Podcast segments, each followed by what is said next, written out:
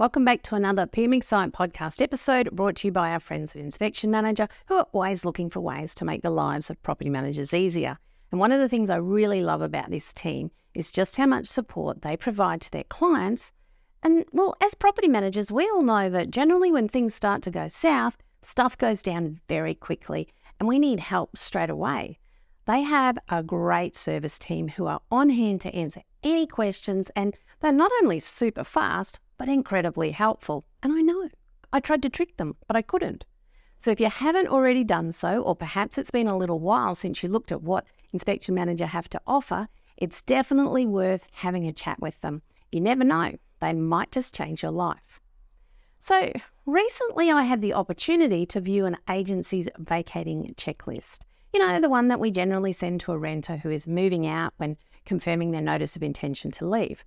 Now, I get to see lots of different ones in my travels, and as you can probably guess, I'm always interested in how property managers are saying goodbye to someone. And this vacating checklist, well, oh my goodness, it was so bad. And I'm sure there are some agencies out there who are making the same mistakes, which is why I wanted to talk about it today. And don't worry, these guys know that they are my inspiration for this podcast episode and they have already made some changes to what they're using. So we're all good there. I'm not going to make anyone cry today.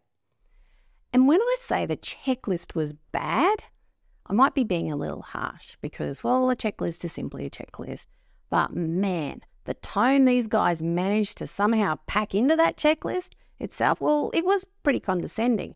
Now, I've seen some over the top stuff, but this was next level. And the way it was delivered with the accompanying email was really, again, condescending and very patronizing.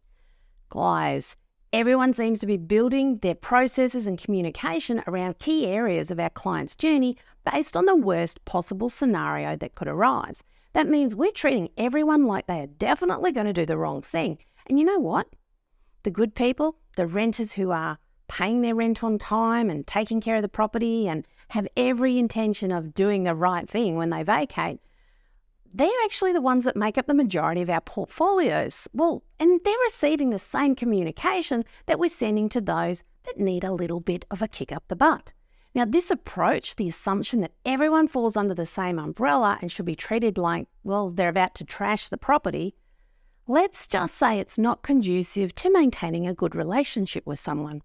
And we wonder why there's so much angst around the vacating process we as property managers are actually contributing to the drama without standard communication by implying that they're not keeping their, their house clean, that their standard of living is not up to scratch, and that they'd better watch out if they want their bond back. That's the way our messages are being interpreted, even if it's not what we actually meant. So it's no wonder our relationship with clients can turn very toxic very quickly during this part of their journey with us. Emotions are already high Nobody enjoys moving house.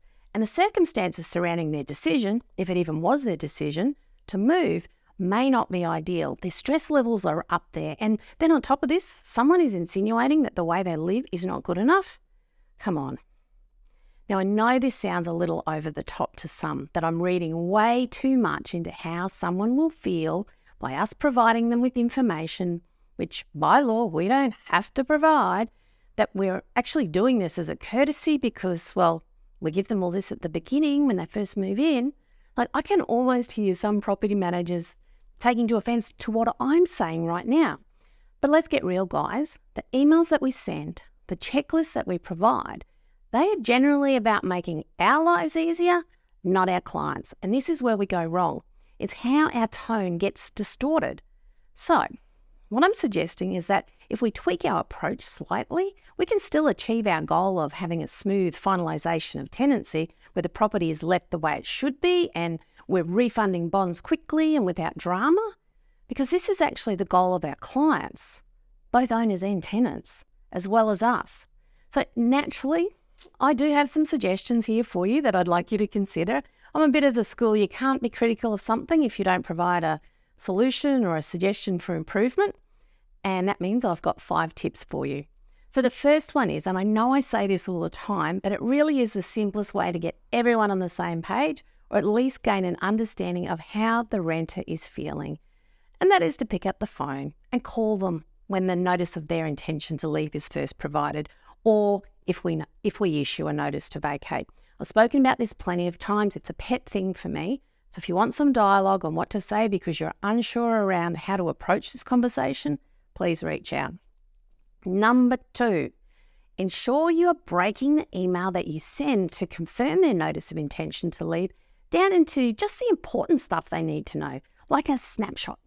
That, that's actually not a bad word to use in your subject line.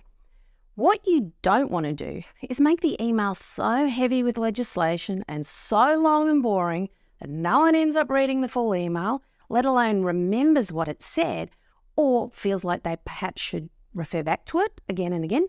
Most agencies need to reduce the length of this email and make it simpler to read. The third suggestion I have is always attach a copy of the original entry condition report to your email. Make it sound like you're helping them out and reinforce that this is what you will be referring to in your inspection to gauge if the property has been left to the same standard as when they first moved in, so that they might actually find this um, report useful to refer to themselves. And this very simple step will help makes it clear to them that this is our reference point, that we're not telling them to do anything over and above what the property was like when they first moved in. But we do it in a way that is, you know, it shows it's a benefit to them. Also, if you attach this to the email, you are going to discover earlier rather than later what the original report was like, or even if it's missing. This gives you some breathing space to create a plan and get the owner on side if you need to before you do that final inspection. And Queenslanders, you need to provide an exit report at this point anyway, so one extra attachment is not going to hurt you to do so. Number four, please, please, please do not use the word reasonable when talking about the standard of cleaning at this point. I've seen property managers use the word reasonably clean in this email and their checklist. And I know this is like, I know it's what's outlined in some legislation. And I acknowledge that probably half the property managers in Victoria just had a heart attack with what I'm saying. But guys, clean is clean. And if you use your entry report as your reference point and the property is returned to the same standard, whether or not something is reasonably clean or not is not going to be an issue. Note, I didn't say sparkling clean or spotless or shining. Clean is clean. There's dirt on the windowsill, it is not clean. If there's dust on the skirting boards, they are not clean. Let's use our common sense here and not get too hung up on an interpretation that doesn't really or won't really come into play 99% of the time. So much time is wasted agonizing over the phrase reasonably clean. If we are moving people into a property that is up to standard, well, that's how it has to be left. Also, Suck it up and have the conversation with your owner about getting some additional cleaning done between renters if it's necessary. Don't wait until the ingoing renters highlighted on the ECR. And number five, okay, the last thing I want to highlight with you today is about the cleaning checklist itself, the one that most agencies provide to renters who are moving out, the one that generally accompanies the confirmation email. I want you to structure this checklist in a way that is, again, something that is useful for the renters. Now, I prefer to call it a moving out guide. Our PM Club members know our template for this has recently been overhauled, and the vibe is much more friendly. And yes, it does contain a checklist about cleaning, but we frame it in a way that is more along the lines of being useful for the client, something that they might find helpful to refer to during this time. And we talk about the lead up to the move out date and also what happens after that.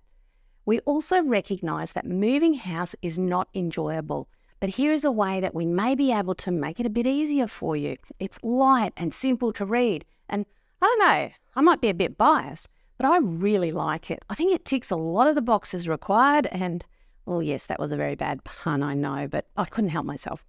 So, as you can tell, I am pretty big on ensuring that we are not inflaming a potentially volatile situation through the way we communicate. If we look at the three T's of communication, so technique, timing, and tone, in this instance, we know that the technique is correct. Using an email to deliver this information is absolutely the right way to do it. And the timing is also right. When the renter provides notice that they are going to be moving out, like, now you might need to adjust that sometimes, given like if someone gives you six months' notice, but in most instances, when we send the email and the checklist is appropriate for the situation. So, the only thing we often really need to change in this process is the tone of our communication. And guys, all you need to do is put yourself in your renter's shoes when you're reviewing what you send to see where you might be missing the mark. So don't think about tribunal, don't think about what you want, think about how you can help. And I'm very certain you'll find not only your relationships with your exiting renters become easier, but your stress levels are going to reduce dramatically. So, if you got where I was coming from today and are keen to really lift how you're communicating with your clients in 2023, or perhaps are a little curious about our vacating rent- renter bundle of templates, which includes that move out guide, I'm sure we can help you at PM Excite. Not only do we have a fantastic range of all kinds of templates and resources designed to make you and your team more lovable in your clients' eyes, but we have a great owner newsletter available at like it is like nothing else out there.